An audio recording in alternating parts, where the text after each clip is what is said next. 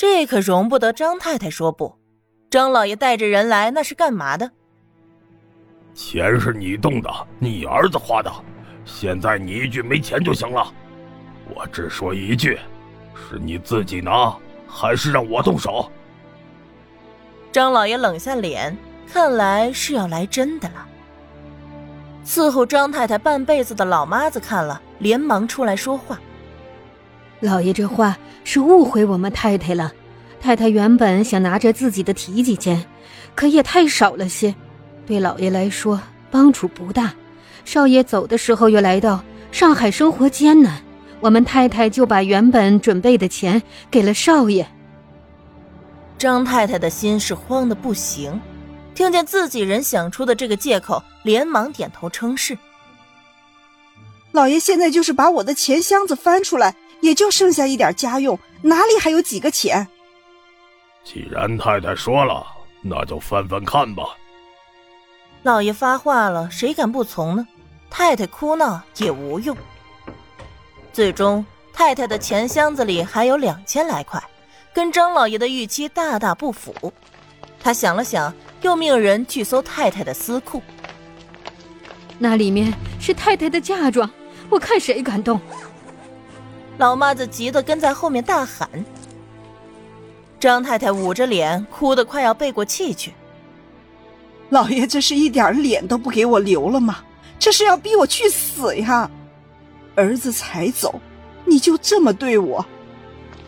房门马上就要打开，太太一下子冲过去挡在前面。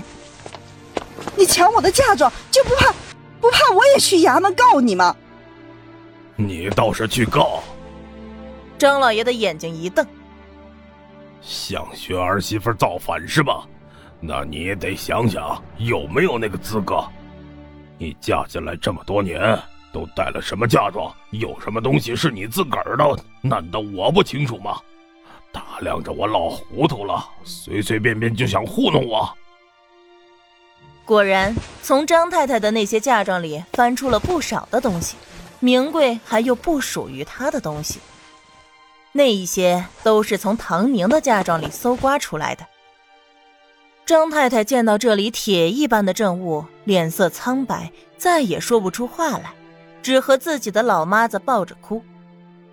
张老爷看见他那副模样就烦，没有本事还喜欢到处伸手，惹了事儿摆不平了还就知道哭，好像是谁欺负了他一样，简直让人恨得牙根痒痒，还不能拿他怎么样。这顶多可以说物归原主，太太看呐。张老爷问自己的太太。意料之中的没有回应，只知道捂着脸哭。钱是真的不多，还剩下那两千块也被张老爷给拿走了。再有就是这些名贵的陪嫁，很多还是唐宁的祖父留下的，真正的官宦人家才有的东西。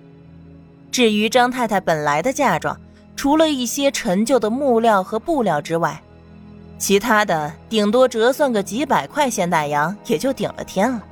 他也敢说这些东西都是他的嫁妆？钱和东西加起来凑了有一万，虽然没有达到张老爷的预期，可是也比没有强多了。你还真是个败家玩意儿！儿媳妇这么多嫁妆，你都当成自己的，花用起来那叫一个大手大脚。你自己的你都舍不得花，现在倒好了，到了还的时候，鼠目寸光，无知蠢货。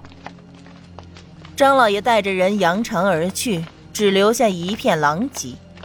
张太太扑倒在地上，我不活了，我不活了呀，我没脸活了。太太，太太别这样，保重身子，等少爷回来了就好了。老妈子连忙在一旁去安慰着。回到自己院子的张老爷吩咐家下人去找自家当铺的掌柜，把这些东西找门路都卖了。那掌柜是老人了，一双利眼一看就知道品相。这些可是好东西，要是不着急的话，能卖个好价钱。哼，不着急。不着急我卖东西做什么？掌柜的知道自己说错话了，连忙弯腰道歉。哎，是小的不会说话。那好，我知道了。联络买主到出手，最快也要三天时间。去吧，去吧。三天后我要见到钱。虽然是贱卖，但你也不能真给我当大白菜卖了。张老爷淡淡的警告。老爷放心，小的知道该如何行事。张老爷在心中暗忖：要是有了这一万打底，最起码三天后李时光上门这件事儿。可以先暂时应付过去，可是三天之后又三天，三天之后又三天，他都抄了自己的家了，难道真的要动用老本了吗？三天之后，唐宁收到了来自张家的第一笔款项，同时他也收到了《新春秋》上刊登的张汤氏离婚记。结合前阵子的金南县精彩纷呈的离婚大案来看，这个张汤氏虽然用的是化名，可是一看就知道主角是谁，全都能一一对上号。离婚案就像是一个舆论引爆点，这部小说的问世则大大延续了事件的热度。维明哥，好累呀，咱们请人吧。你不是说上海的洋房都要配司机和佣人的吗？程玉芬捶了捶发酸的腰，有些受不了了。她可以哭哭笑笑哄着男人高兴，可是要她真正的打扫卫生、做家务、干活，她不行，她也不想干。张卫民来到上海，并没有先去找江韵仪。上次的事情让他看见了他和江韵仪潜在的差距。所以他要先装点好自己的门面，做好准备，再去找江韵仪。他在距离江韵仪不远的租界内租了一栋小别墅，租了一年，租金五百块。本来人家是不愿意租的，这房子是要拿来卖的。他说他要先住一住，看看合不合适。如果合适的话，就把家里人接过来买下这栋房子。这下房东才租给了他。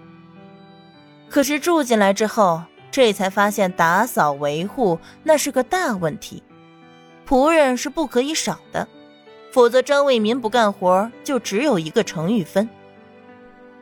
为民哥，程玉芬又在叫苦喊累。晚点我去雇几个人，走，玉芬，我带你去饭店吃饭。你是没有来过上海的饭店吧？张伟民索性把家里的这一大堆问题先放着，拿了钱带着程玉芬出门了。